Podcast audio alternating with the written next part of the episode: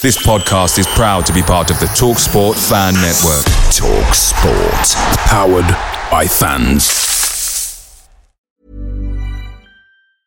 And there it is. That's as good as it gets on this stage. Nissan Townstar EV strikes again. It's an unstoppable van. Unstoppable. Look, Just fantastic. You can actually see the Pro Pilot technology in action. Effortless parallel parking. It moves with all the confidence that comes with a five-year warranty. And with a bench full of all-star van experts, there's real strength in depth here. That's all-star quality. Search Nissan Townstar EV and visit your local All-Star Van Centre to see for yourself. Terms and conditions apply. Five years or 100,000 miles, whichever comes first. ProPilot is an advanced driver assist technology. Driver's responsibility to stay alert, drive safely, and control vehicle at all times.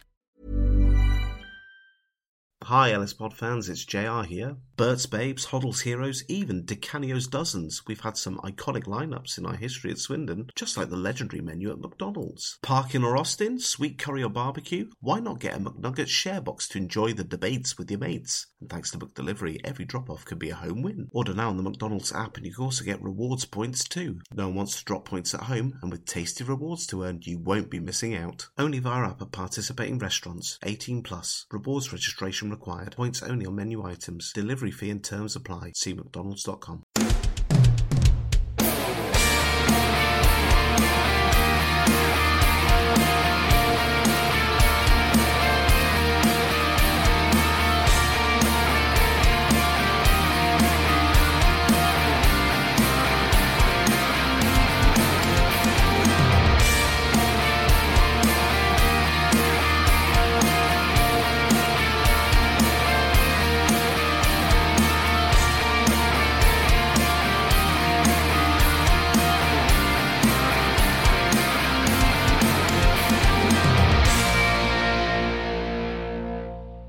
it's, it's Swindon Town.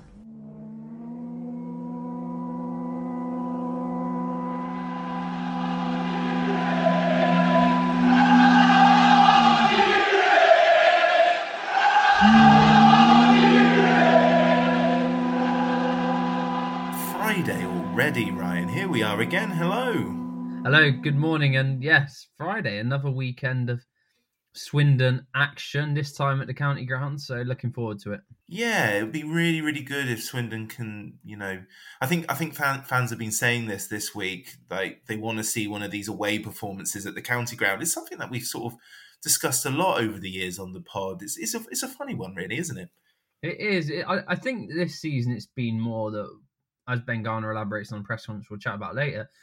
The performances haven't actually been bad, and they've probably been better than some of the away performances. But for whatever reason, just getting that ball in the back of the net has been a, a bit of an uphill task at the county ground compared to some other places. Yeah. Did you enjoy Forest Green Rovers away? Oh, it was brilliant. It's one of the few away games that I do, Forest Green. Um, the crowd were fantastic, and of course the the on the on field result was even better. It was a it was a it was a great day, and probably, you know, in terms of goal scoring, one of Swindon's best performances of the season.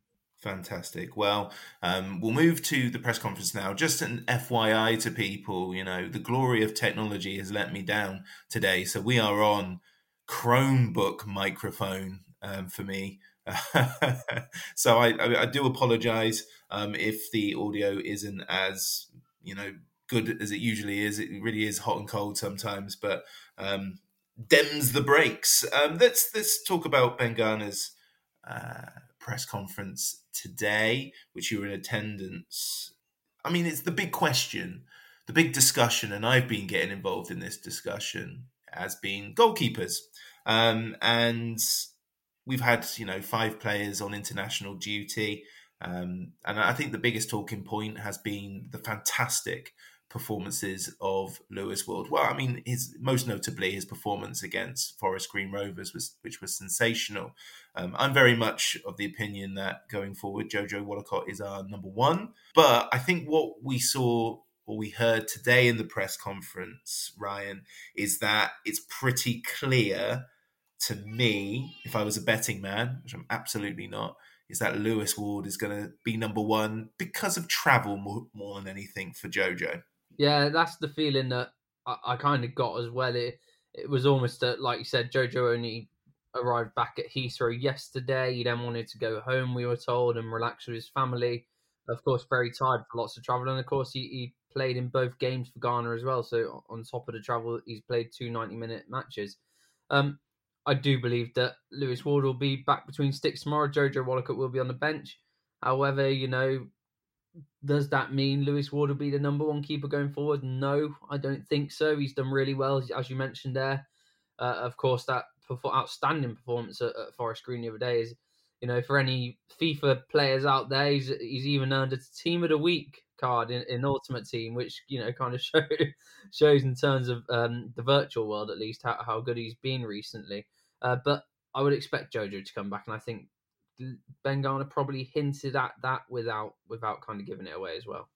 It's very much you know dancing around the answer or the question, isn't he? He's it's you know when you when you look at the the quotes in word form you know he's going to pick the team that reflects that but jojo's very tired he's been away so it's logical and the right decision to play lewis ward for at least the rochdale game it is i mean this this, this whole right decision i mean i don't think it's ever going to be if lewis ward goes and puts a good performance in again then you know he'll then have the decision to make and it and people might say oh it'd be the right decision to let lewis ward play again but at the same time i think ben garner's thinking and also you know my my opinion was it that Jojo Wollacott hasn't just been injured and been away. He's been that good for us this season. He's earned an international call up, which is why he's been away. So I, I don't think it's fair to probably penalise him for that.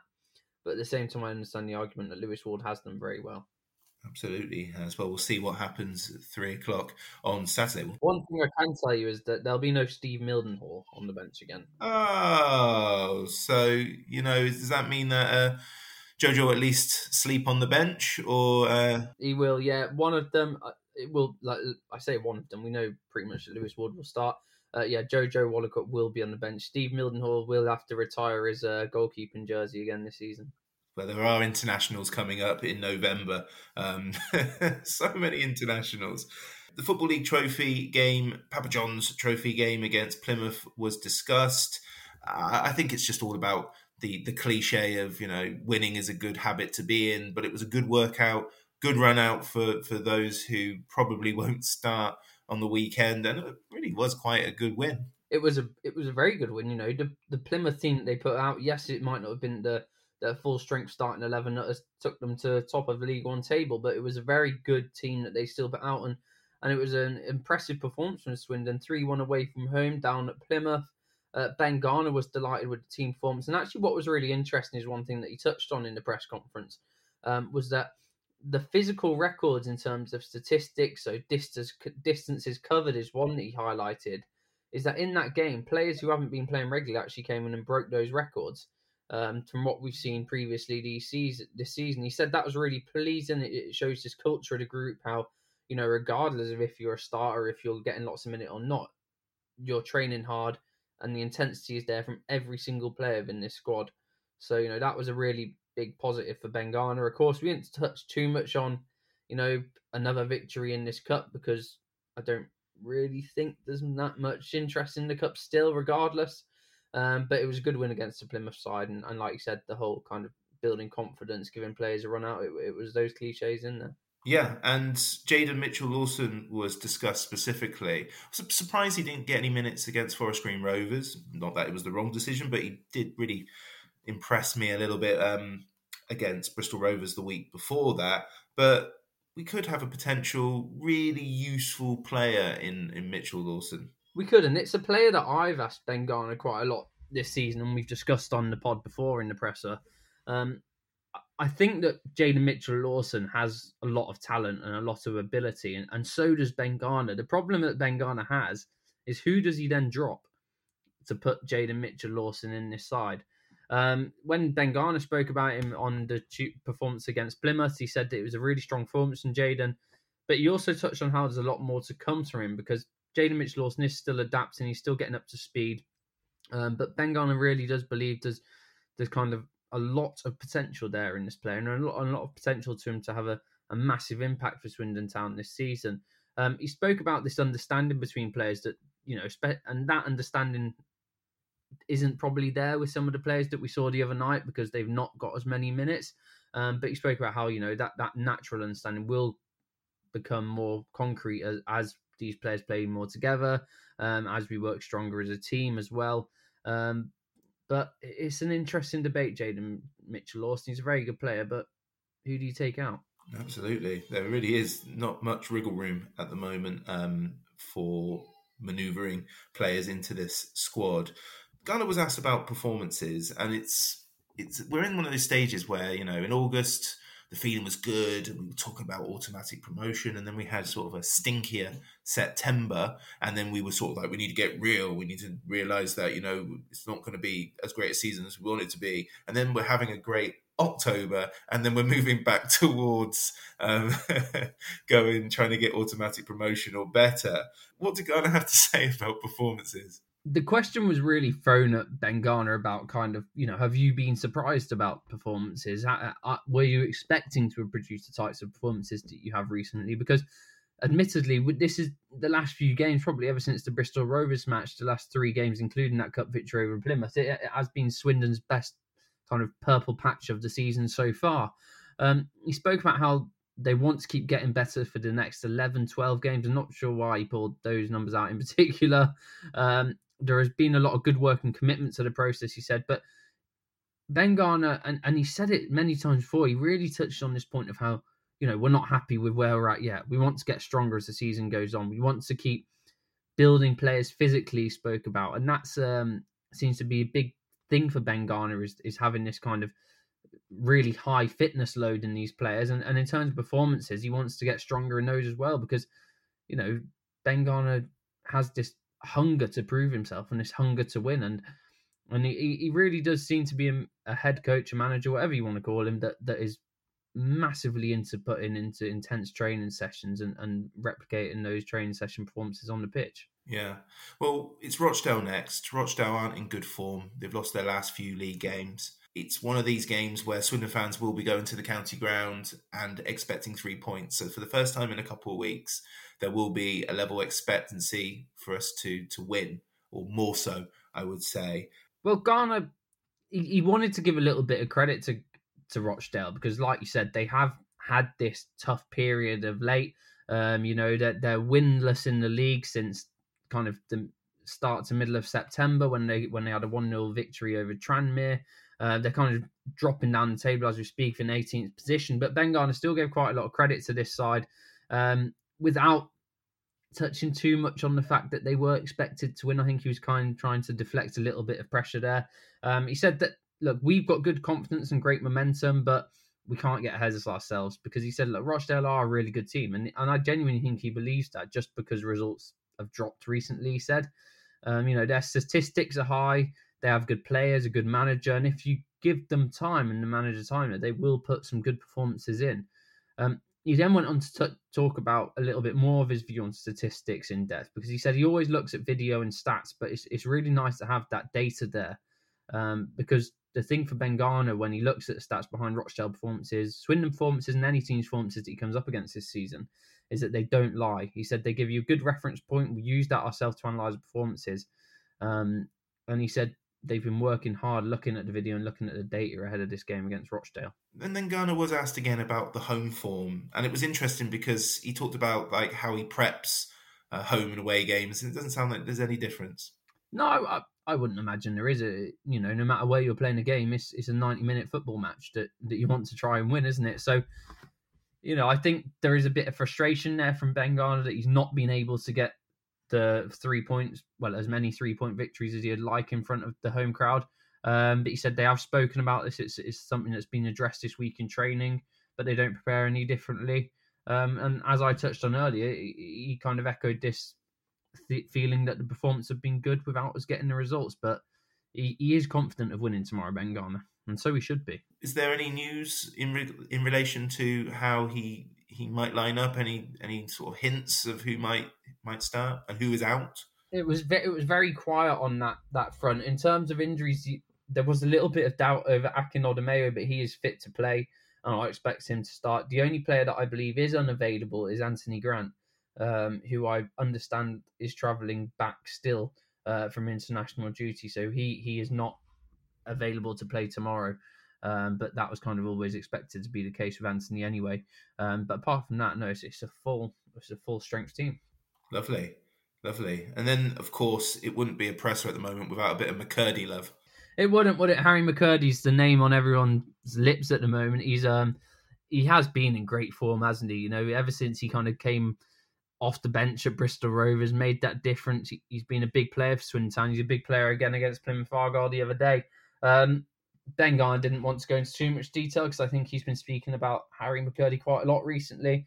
But he just said the reason why Harry has got better is because he's fitter. You know, he had this long period of not playing um, before he came to Swindon Town. He then had a shortened preseason. He then had this uh, quad injury that was kind of a little bit of a niggle that he was managing. And, and Ben Garner took the decision to kind of take him out um, of the team and, and, to get that injury right. And he said, we're now seeing 100% of Harry. He does have, him and Ellis Iandolo do have some remarkable film preferences, though. They do, they do. You know, Marley and me, um, Toy Story, Jack Payne. I am glad he didn't eat Jack Payne's chicken. Um, I do have to say, I, I, was kind of slightly concerned when I saw that medium rare chicken. Um, but you know, it's uh, that's it, it, even though you you know these players are, are um, kind of developing a relation on relationship on the pitch. It's great to see them developing a relationship on the off the pitch, and we'll, we'll talk that, about that in a moment and why that's important to Ben Garner. Absolutely, we will. And on that lovely segue, shall we listen to your questions? Definitely. Let's let's get into it. Hi Ben. Um, just a couple of quick ones. Um, sure. you, you spoke about kind of how how you know this is a close knit group off off the pitch. How important is that to success, and what have you done or or the team done to try and you know have that unity off the pitch? Yes, really important. Um, in my experience, I don't think you can be successful without it. Uh, every team that I've been involved with over the years, the, the best seasons, the best performance levels have been with groups that are close. The recording has uh, stopped. Not not just close in terms of um, being mates and together, etc., but also the closeness that you can actually challenge each other, um, and and you can even criticize in training. You know, if standards aren't right, that there's that closeness that no one takes it personally. You know, it's about the uh, it's about the behaviour, not the individual. You know, if we're not happy with a standard of something, we're comfortable that players can address that, and we as staff can address that without people taking it personally. Um, so I think it's really important. Um, we, we've uh, we've tried to forge those bonds, but a lot of it's down to the players. A lot of it is we've given a lot of ownership to them um, in terms of how they run the dressing room, in terms of the environment they want, the fine system, etc. Um, and then we're trying to develop leaders within the group all the time that we think can can help that. Um, and yeah, they're they're a wonderful group. They're great to work with every day, and uh, the fact that they are close is, is really important to us. And what what's the decision the decision behind letting players kind of manage that dressing room? Because a lot of you know head coaches managing the game, you can have these authoritative figures who will kind of dominate that dressing room and and the focus be on them. So so why do you think it's important to kind of let them have their own say and, and kind of take ownership, I guess. The dressing room for me is their domain. It, it, it's, it's theirs. You know what goes on inside there is, is down to the players. And um, if you're going to be successful, you need leaders on the pitch. You need leaders in the team. You've got to empower them to do that. To do that off the pitch. And we've got uh, you know a culture here and a, and a direction that we want to go in and how we work, how we treat people. That's made clear from from my perspective and from from the staff's perspective. But then in, in the areas that within their control, um, that that's down to them. And I think it's I think it's really important now because um, you'll hear a lot of people saying again, you don't find as many leaders nowadays. Well, we, have got to create those leaders and a different type of leader, probably from years gone by. Um, so we have to give them um, the space to do that and the opportunity to do that. Um, that's something that we're very conscious of, and we're fortunate here that we've got really good characters and I think we I think we've got different types of leaders uh, within our group as well. And, and, finally, just one word on a on a player that doesn't get much mention. That's that's Louis Reed. He's kind of been quite a frequent starter under yourself. How important is he to this team? Because he, he does the simple things well. It seems. Yeah, very very important. Um, fantastic player. Um, you know, both Ben and I were absolutely delighted when we when we managed to get into the football club because um, uh, you, you, know, I thought he, it was a difficult thing to do, um, and I, you know, it, we hoped that we would, but we doubted it at times because of the, the quality of, of, player that Louis that Louis is. But no, he's a, he's a really good character, uh, very popular within the group, wonderful decision maker with the ball. Um, I think he's really improved in the time he's been in without the ball as well. Um, another one that I think is um, is growing in leadership skills, he's growing in um, confidence within the group. Uh, I think he's had an excellent season so far, and, um, and and hopefully he will keep improving and keep benefiting the team. Brilliant. Thanks, Ben. See you tomorrow. Good luck. So you must be really happy with with the answers that he gave you this week, um, because there was lots of depth, I would say, in there. The first question you asked there, team unity, and something that's been really obvious, especially within social media with people like Harry McKirdy and Jack Payne and Ellis Iandolo, you know, sort of uh, showing us how friendly they all are, and it's great to see. Well, first of all, what I'd, what I'd like to say is, you know, this this kind of Ben Garner that we're seeing these answers from at the minute. I have to say, I'm I'm getting some really good answers from Ben Garner, and uh, you know, he certainly is a manager that kind of isn't isn't afraid to kind of reveal his feelings on certain matters, which which is which is really helpful because it also allows the fans to kind of develop a, little bit more of a connection, understand what type of person he is. But in terms of team unity, Ben Garner spoke about how it is it's such an important thing to him. He's been part of you know many teams over the years, and and he said the as you heard there, you know you can't be successful without having a good team unity. And it was almost that Ben Garner. I asked him why, you know, and how he's working on building this, but he said that a lot of it is letting the players take that responsibility whether it's off the pitch or on the pitch or in training, and also developing a closeness that it's not always saying nice stuff to each other and having nice moments. It's also developing that closeness, as you heard, whereby players can criticize each other, as players can, you know, call each other out if they're not happy with what's happening. And it seems to me that Ben Garner and his staff and, and all the players have really worked hard on that. We heard him after the Forest Green Rovers game the other day talking about how, in terms of Harry McKirdy, it's really important that he lets players be who they want to be. And I think that is why we're seeing this kind of great form from Swindon at the moment and, and this kind of upturn in results that's taken them to near the, near the top of the table because everyone's gelling and and it's just without sounding cliche, it's one big happy family at Swindon Town. It was really really nice, and it is nice when it when that's the case and we're winning too, which is the most important thing. I don't care like if they're best chums or not, as long as once three o'clock rocks up, that they can they can at least uh, play alongside each other. But yeah, it is great fun. Uh, great fun to to see. It is, and I also think it's it's important for Ben Garner to kind of have that team unity because we spoke about this team and and the players and the individuals that they've got at the club that we have a lot of talented players and and you know Ben Garner does have some difficult difficult decisions to leave players out so if he doesn't have that team unity and he doesn't kind of ever have everyone singing off the same hymn sheet then he's going to upset a lot of people when he doesn't pick them. But by developing this, you know, when players are left out, they might be a little bit miffed off, but they're not going to start causing kind of a, a riot in the dressing room or anything like that, which is which is quite a smart move from Ben Garner to to make and, and a, a difficult job as well to make every single player feel valued and appreciated. Yeah, that leads to your next question, which was about dressing room control, and I thought it was really interesting how he was saying like um, it's like the player's domain, and, and he kind of leaves it to them, doesn't he? He does, and it was interesting to hear, like you said, because I think we've had quite a few managers in the club before, whereby and, and other clubs, and it, it, does happen, whereby managers make themselves the sole focus in the dressing room. You know, managers dominate that space, but from Ben Garner's point of view, as you heard there, that he gives the dressing room entirely to the players. I'm sure there are times when you'll get him at half time or before the match, you'll have a few words, but he said that this is, you know, this is their domain, this is their area. Whatever they want to do in there, they can do. And it's about what what you heard there. It's about from Ben Garner is players taking on that leadership qualities in different areas of the club. Because by letting them have that dressing room to themselves and, and letting them control, you know, what music goes on, what they're talking about, kind of what they're doing in the dressing room, that then empowers the players to kind of develop into leaders. And I think when you leave a group of individuals to kind of fight amongst themselves almost to develop leaders, then that's when you really see that happen. If you had a manager in there that was kind of controlling what was going on, you'd have everyone looking up to one person. But by letting everyone kind of speak and have this space to themselves and have fun as well. It's really interesting to see that they're developing these different types of leaders within the group. It really is. It really is.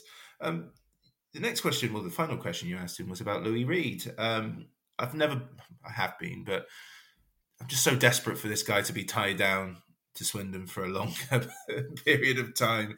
Um, I'm not going to waffle on about my concerns about the contract situation, but um, why why did you want to zone in on on Louis Reed?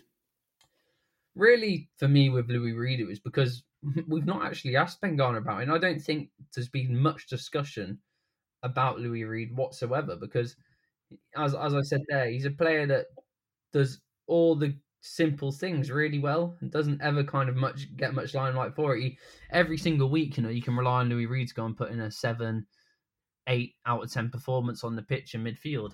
Um, and Ben Garner, as you heard there, it values him just as much as kind of we seem to as well. He, he Ben Garner and Ben Chorley had this doubt of if it was going to be possible to get Louis Reed in because they they think he's such a an important player and such a talented player as well. Um, ben Garner, as you heard, you know, said he's very popular in the group. He's this wonderful decision maker, and he, he's also really improved off the ball as well.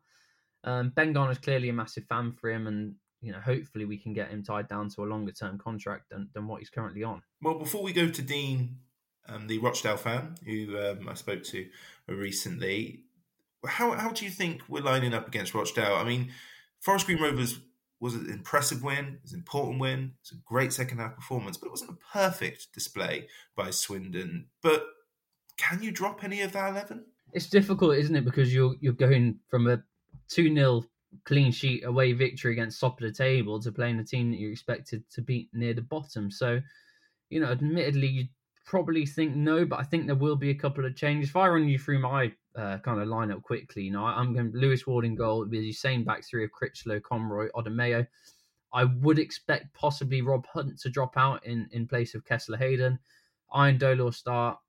I think Reed and Gladwin will hold down their places in, in midfield because, you know, even though Ben Gladwin's been a bit iffy at times this season, he, he has started to improve. And of course, he put in a very good performance at Forest Green.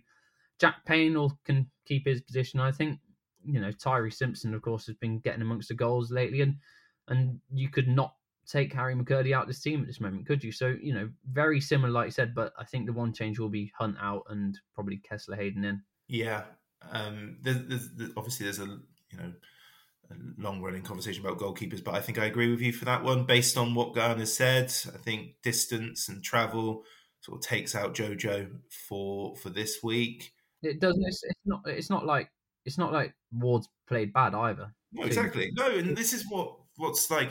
I'm not blind blinded by my opinion to a point to the point where I can't see why um, Ward should start because he absolutely should, based on what Garner said in this presser. So yeah, um, Hunt would be very very harsh, but Kesler Hayden. I mean, he put in one of those crosses for England under 20s in midweek, which if we get some of that against Rochdale, well, Tyreece Simpson will be very happy indeed. He will. Tyreece, Tyreece Simpson is uh, certainly picking up in form and he's certainly getting amongst the goals. Um, I think, you know, international break for the likes of Kesler Hayden can only do him well. He, he's such a young player with so much energy, shouldn't need to be rested. And I'd imagine him to come back into the team and, and hopefully, like you said, he can put some more of those delightful balls into the box to help Simpson edge ever closer towards double digits as, as we get into the latter stages of the year. Yeah. Okay, give me a give me a prediction score. Last week we thought Forest Green would be, you know, much tougher opponents, and you went for a two-two. We're going for this week against Rochdale. This week I'm going to go for a four-one win. That would be lovely, wouldn't it? It would. Probably won't happen. I've only got one right this season, but you never know. Let's be optimistic. Oh, I'm going to go for a 2 1. Swindon, um, 2 0 up for the majority, then a late consolation to annoy the clean sheet bonus. Ryan, thank you very much. Thanks, Rich. Thank you very much. A deep delivery. And it back across goal. And it's off the line. Incredible. Swindon players were celebrating. The bench was celebrating. But the ball didn't cross the line. Was it Shaleum Logan on the line? It certainly is. What an incredible clearance because he's actually stepped off the post that he was marking. And it goes again. This time it's in. Aden Flint Swindon Town have rescued it, and Brentford are on the floor in their own backyard again. Hello, Dean. Hi, Rich. Okay, mate. I'm very, very well, thank you, and thank you for agreeing to take part in this. Coming on a Swindon Town podcast, talk about Rochdale in your in your free time. It's much appreciated. Oh, no problem whatsoever. I, am always happy to talk Dale. so, tell me a bit about yourself. How long have you been supporting Rochdale for, and uh, what do you do in this world of social media and podcasts and stuff like that to get the word of the Dale out there? Yeah, so I've been going to Dale for about 22, 23 years now. Um, not always been a season ticket holder because of work and because of working away and uh, university and things like that. But uh, in the last couple of years, I moved back a little bit closer to closer to home and um, took over with with my friend Shaft, the RochdaleFC.com website a couple of years ago, which which has been running for well longer than I've been going to Dale. To be honest, it's uh, it was great work by Cole back in the day to, to run it. But in his role with the trust, he kind of stepped back and allowed me and Chaff to take over. Um, so I've been doing that for a couple of years, and then we started kind of the podcast hand in hand with it during lock, the first lockdown. Uh, and we're up to 50 or 60 episodes now. We've had a few ex players on and what have you, and then I run the Twitter as well, watchfc.com. So we try and do as much as possible. The forum on there as well on our website is kind of the main place, I think, still where a lot of Dale fans still uh, communicating, and interacting, and what have you. So I feel like we're kind of the place to be for Dale fans, to be honest. Nice. Which ex players have you spoke to? Uh, we had Adam Le Fondre on, um, nice. which was brilliant. Lee McEvilly, who was a, who was a bit of a fan's favourite back in the day, and we also had um, at the start of last season we had BBM, uh, the manager at the time, on with Eoghan O'Connell, the captain. So that was great as well, and, and really nice of the club to allow us to speak to them as well. Fantastic. Le Fondre's doing the business in Australia still, isn't he? Yeah, he, well, he was in India when we spoke to him. I think he's back in Australia now. But yeah, really nice bloke, and uh, it was great to chat with him because he was part of a, a really special Dale team that got to Wembley in our centenary season for the first our first ever trip to Wembley. So yeah, definitely uh, fondly remembered by Dale fans. A real sort of Jeff Stelling early, you know, mid noughties goal scorer every week. Le Fondre always. Yeah, I mean, it, it, was one of those where when we sold him as well, he went to Rotherham. I think he ended up scoring even more at Rotherham. Uh, we felt like we'd maybe lost our best player, but then we had Chris O'Grady and, and Chris Dagnall form a partnership that was absolutely blistering, and we ended up winning promotion that season just after, just as he left. So, yeah, we had we've had a, lot of uh, really enjoyable strikers um, to watch over the years. Those three included, but also you know the likes of Glenn Murray and Rickie Lambert and, and, Grant Holt, who've gone on to do great things in the game. So, a bit of a hotbed for strikers at Dale, to be honest. Yeah. What's it like supporting a team like Rochdale up in the Northwest where, like, competition to support elite world renowned clubs is the easiest thing to do, isn't it? And then you've got guys like yourself that, that go for Rochdale. Um, I wouldn't change it personally. I mean, I've been to United and City plenty. I've been to loads of Premier League games, and it's just not the same to me anymore. Um, Rochdale's kind of my club, and even though I didn't, I wasn't kind of born into it like a lot of people are. I, I sort of fell into it, having tried a few of the local clubs. Um, it just feels like home to me. So it, it, I've never really thought twice about it, but it can be frustrating because I mean, there have been times when I've walked into pubs ten minutes from the ground and people have looked at the badge on my shirt and gone, "Is that Chelsea kit?" I'm like, "Oh, come on, we're like ten minutes away from Spotland here."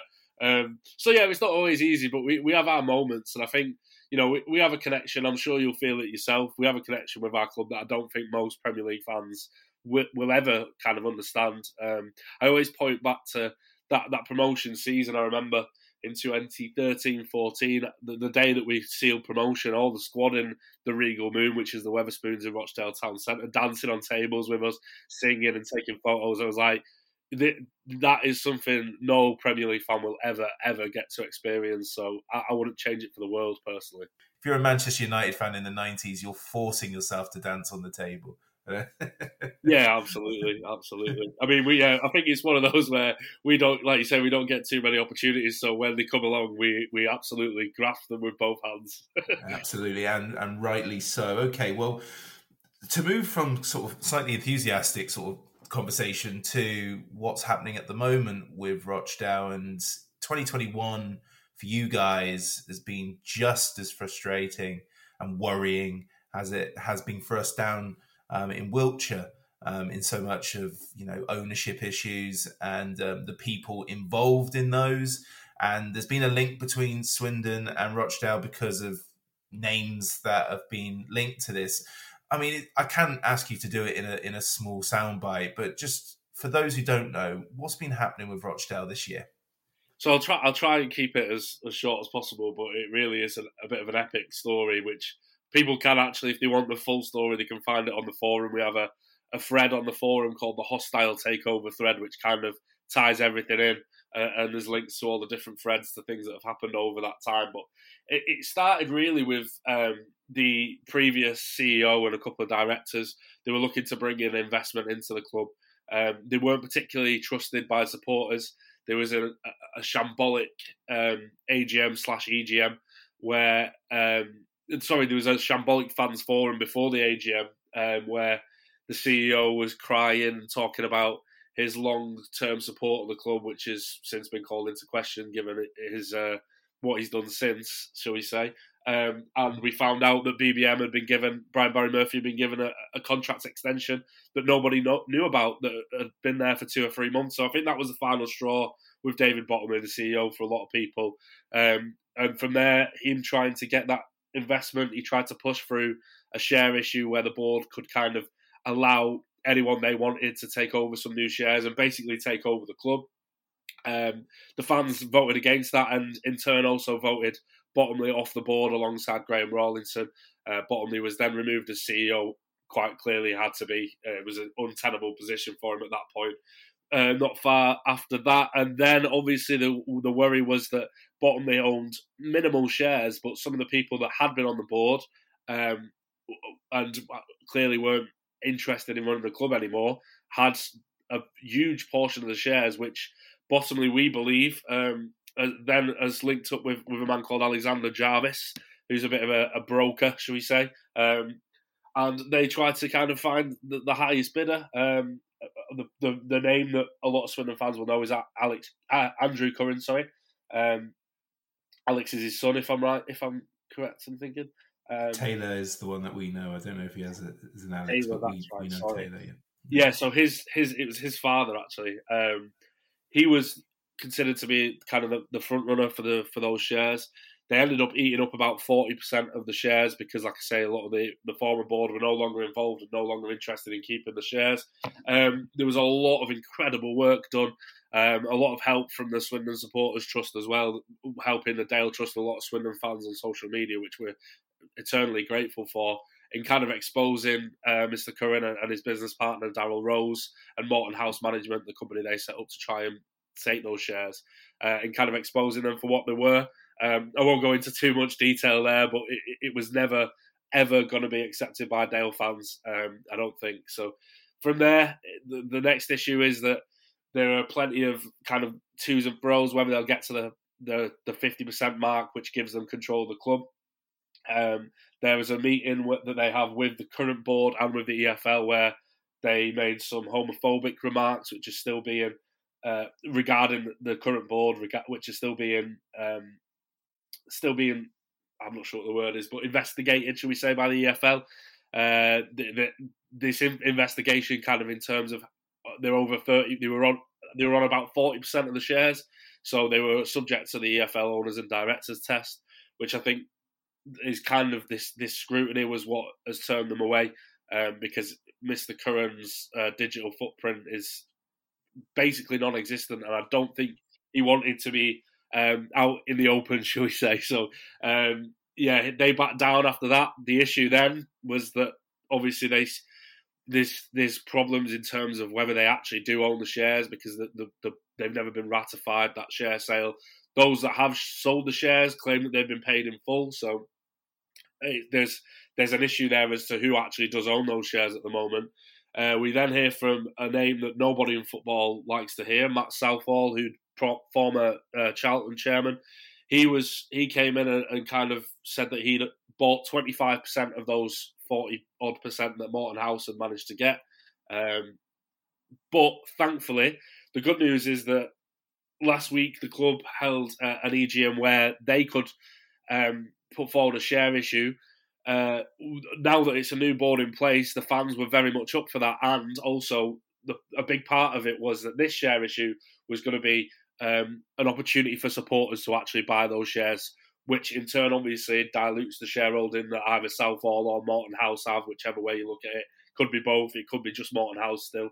Um, so yeah, that, that's the brilliant news. And now Dale fans have got an opportunity to to, to put their hands in the pockets if if they've got the money, uh, buy some shares, dilute those shareholdings, and hopefully we can carry on being a fan owned club. You know, not a trust owned club. That that's not that's not what the club want to be. That's not what the trust want to be. They don't want to own the club, but um, with the, they're trying to get as many shareholders as possible, which would make it as difficult uh, as it as can be for people like Southall and Curran to take over the club. So it's been an absolute roller coaster, as you can tell there. I said I'd try and keep it short, but I feel like I've been talking for about three days, and that, that's the short version, oh, to be honest no. with you. No, it's wonderfully put. Thank you very much for that, Dean. And you know, it's it's a stress that we only know too well, and it, it almost feels like there's this WhatsApp group somewhere of people, oh, you know, of, of you know, ill repute that just are waiting in line to try and take over a, a lower league football club. but what what do you think the motives were for Rochdale?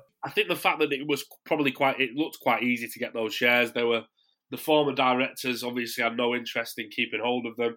Um, and I think you know there were assets at the club as well. Um, maybe maybe not so much now because we've sold a couple of key players anyway over the summer, but we own the ground and things like that.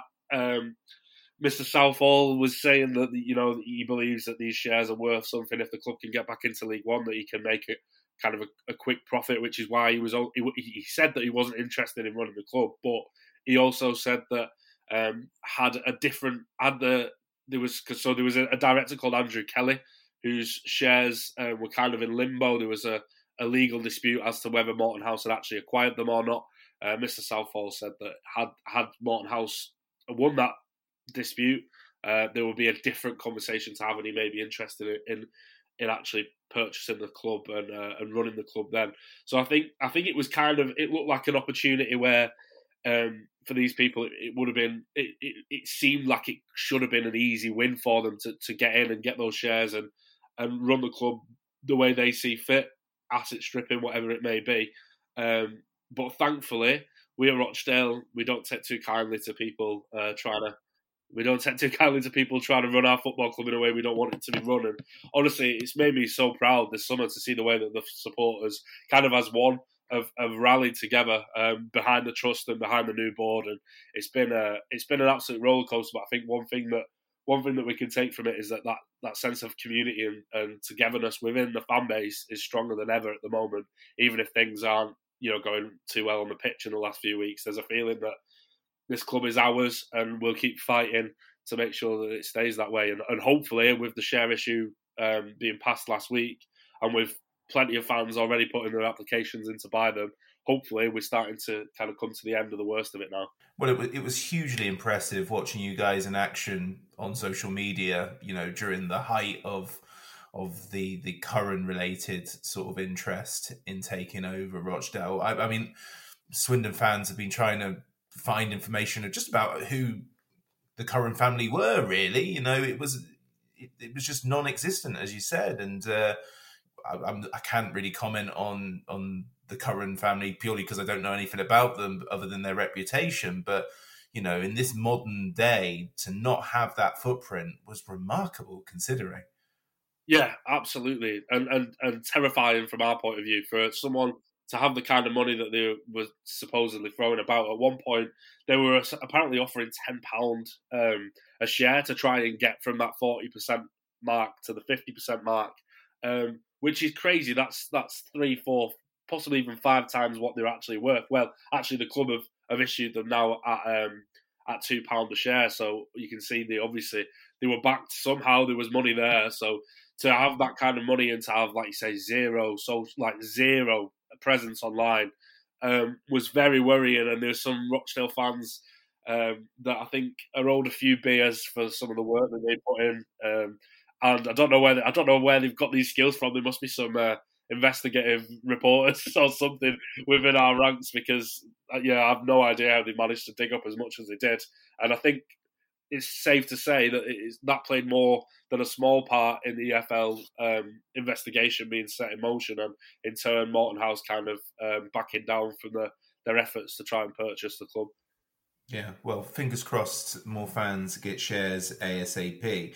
How have you found it as a fan, like having the stress of all that's been happening behind the scenes and then also just wanting to be a football fan because that's what we're all here for, the football. Um, last year with Swindon, when it was all going wrong, and it kind of when it, it reached its sort of boiling point when the season was over. But we were rubbish on the pitch and seemingly rubbish off the pitch. So it was easier at the time um, just to be just generally angry or upset. But what, how have you found it this season when it's very much in play? Sure, you know, results haven't been going your way, but do you always have like one eye on the business side and you can't really enjoy or focus on the playing side? How have you found it? Yeah, the strange thing is because we're in a slightly different situation to most of the clubs that have found themselves kind of in a in a, in a wrangle for the ownership of the club.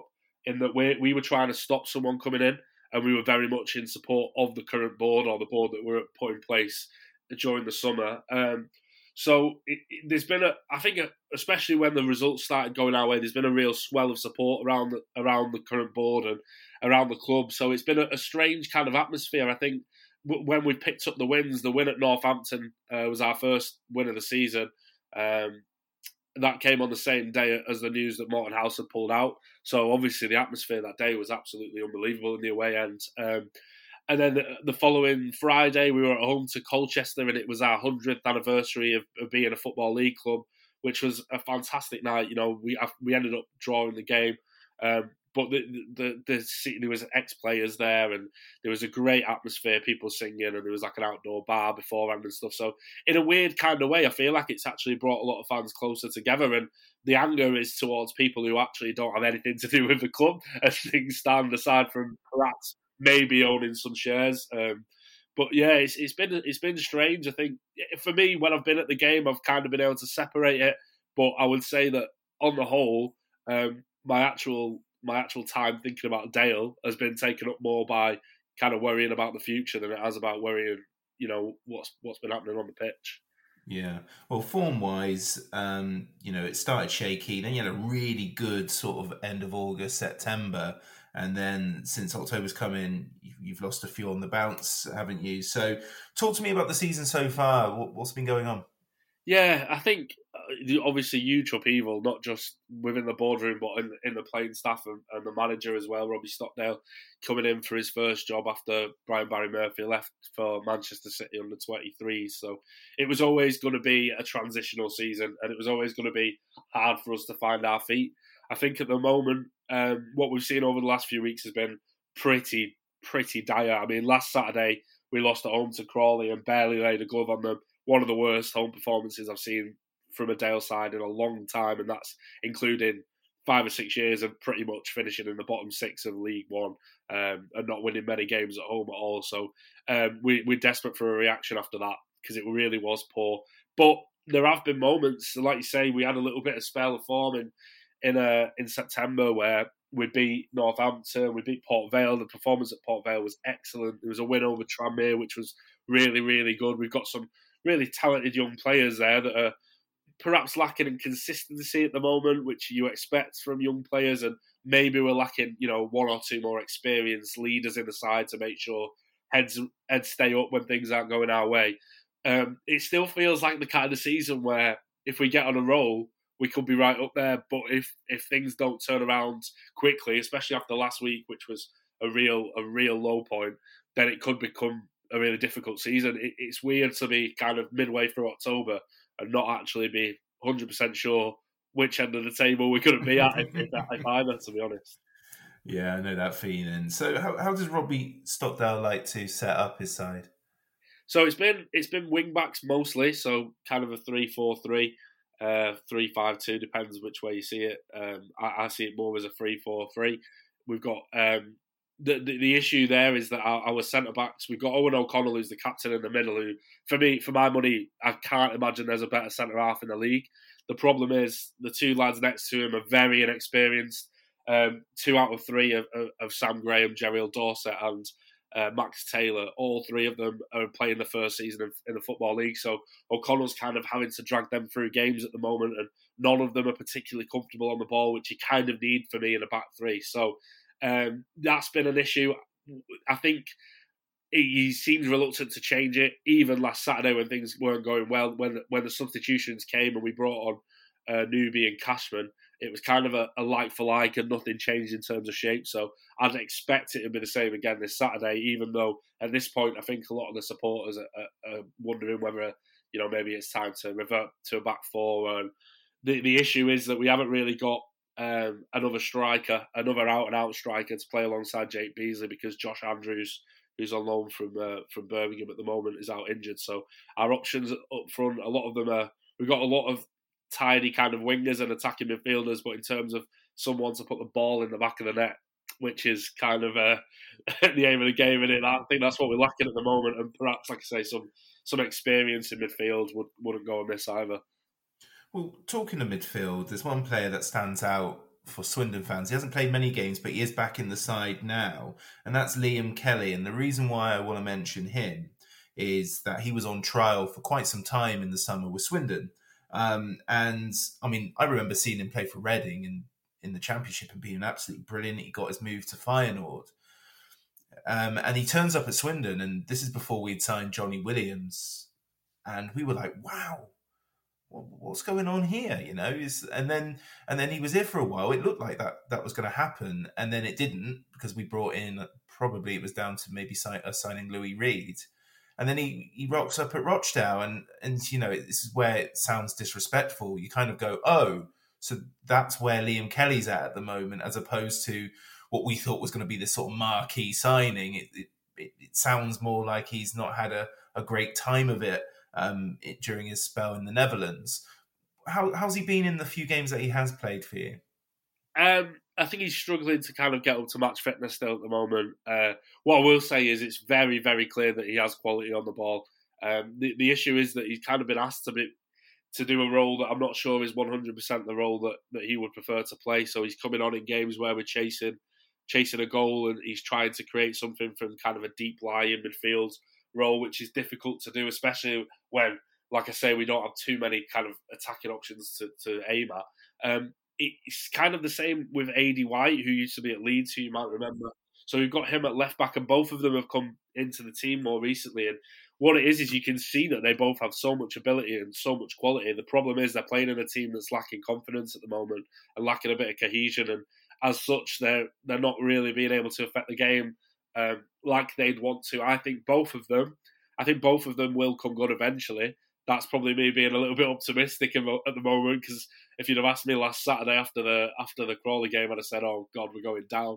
But um, I think I think the pair of them will be really good players for us. Um, the problem is we need those players that have played at a higher level to kind of galvanise us now and, and, grab games by the scruff of the neck. Uh, whether Kelly's that kind of player, I'm not sure. He looks more like a kind of neat, tidy midfielder with you know nice with the set pieces and what have you.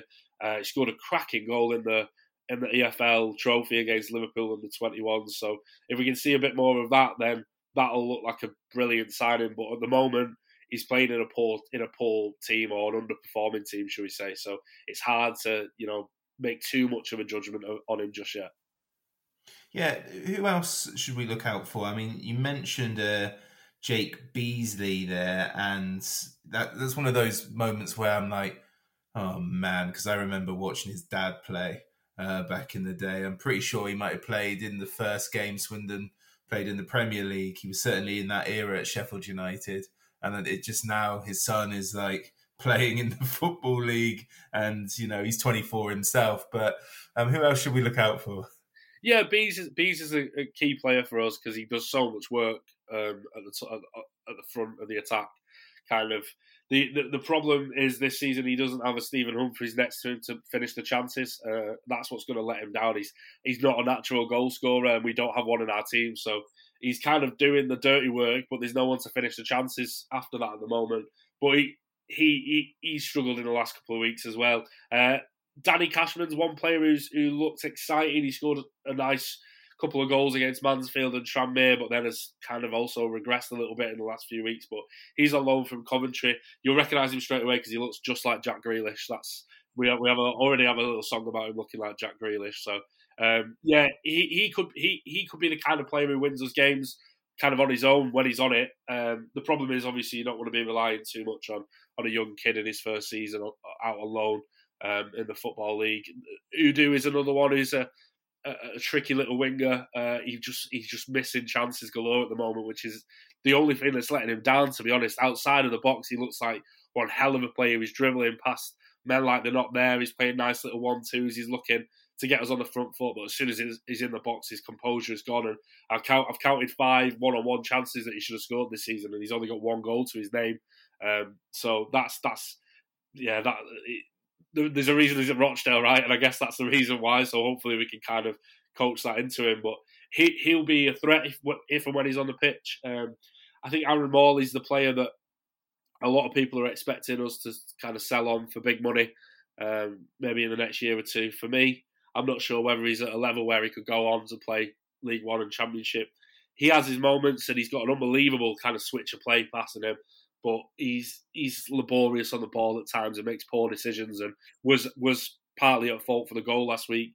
In fact, he's at fault for quite a lot of our goals if you watch them back in terms of losing the ball in midfield. So, um, yeah, he, he, can be the kind of player who, again, on his day looks like looks like he should be playing at a higher level, but like a lot of our squad, uh, is lacking in consistency. So it depends which version of him turns up on Saturday. Uh, that's League Two football, isn't it? You know, we yeah. have our fair share of those. You know, over the years. too. the the, the dread of the, he's he's down here for a reason. You know, there's the, you you you want to love every player, don't you? But it comes down to that sometimes, doesn't it? Oh, absolutely. okay, well, before you go, I mean, what are your expectations as a collective? What are Rochdale fans expecting from this? Is it just like, you know, try and stop this run that you're on of losses, or uh, uh, is there any sort of reasons to be cheerful from your performance against Liverpool into 21s? I know that sounds daft, but we're, it seems that Swindon are using the, the Papa John's trophy this year more to their benefit instead of just dismissing it like the last few managers have done. Um, what's, what's the expectations? Um, I think in terms of what we're expecting for the full season, I think yeah, just stop the rot. Kind of. I think the issue, like I say, we've spent the last four or five seasons just just about keeping our heads above water. We nearly we nearly managed it again last season, but just fell just fell short in the end. So I think just a season where we're not worrying about relegation, a season where we win a few games at home because last season watching at home we went 19 home games in all competitions without a win, and it was just it was an absolute drag. So just just make it an entertaining season, even if we end up finishing kind of mid-table mediocrity, even if we're in the bottom half. I don't think too many fans would be disappointed with that, given what we've been through this summer and given the massive upheaval. Um, if we can just enjoy the season as it as it as it rumbles on and have a few moments to to celebrate, I think that'd be enough for me. Even if we end up finishing 15th, 16th. That being said, I do think there's potential in this squad. Players like Corey O'Keeffe, players like Stephen Dooley, they've shown already this season in moments how good they can be. Eoghan O'Connell, like I say, for me, is one of the best, if not the best defender in the league. Um, so there's potential there if we can get on a run. And we saw in the in the wins at, at Northampton and Port Vale and, and that win over Tranmere at home, we saw that there's definitely ability in this squad.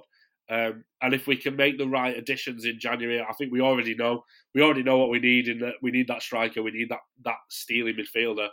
Um, there's no reason why we can't push on towards the top half. Um, but uh, that that's that's down the road. I think uh, for now, I would 100% take a draw in Swindon on Saturday because uh, the last few performances have been pretty poor, and I think there needs to be some sort of reaction now and some sort of um, some just something different because the last few games have kind of followed the same pattern, um, and we need to we need to put a stop to that as soon as possible and start getting back to the things that we were doing right beforehand. Cool. Give me give me a, a prediction for what draw? Um, I'd take a draw, but I'm not. Uh, yeah, actually, I work for I work in making predictions, football predictions, so I can't do it to myself and pretend that I think we're going to get. There's no way I can't do it. So I'm just going to say uh, I'm going to say one 0 win for Swindon. Lovely, Dean. That was brilliant. Thank you very much. Cheers, Rich. The box Good run by him, and now The Low Strangers is an independent podcast, and views given do not reflect those of Swindon Town Football Club. The intro music of The Presser is by the amazing Drag Me Down, influenced by the great Matthew Kilford, and the podcast artwork is by Matt in Singapore. What a guy!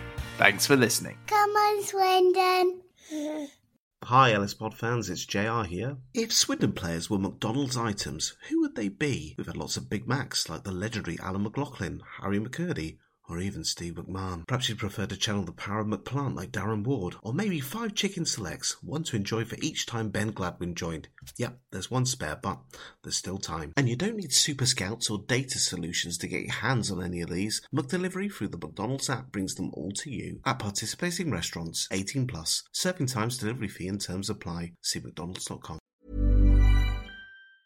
And there it is. That's as good as it gets on this stage. Nissan Townstar EV strikes again. It's an unstoppable van. Unstoppable. Look, just fantastic. You can actually see the Pro Pilot technology in action. Effortless parallel parking. It moves with all the confidence that comes with a five-year warranty. And with a bench full of all-star van experts, there's real strength in depth here. That's all-star quality. Search Nissan Townstar EV and visit your local all-star van centre to see for yourself. Terms and conditions apply. Five years or 100,000 miles, whichever comes first. ProPilot is an advanced driver assist technology. Driver's responsibility to stay alert, drive safely, and control vehicle at all times.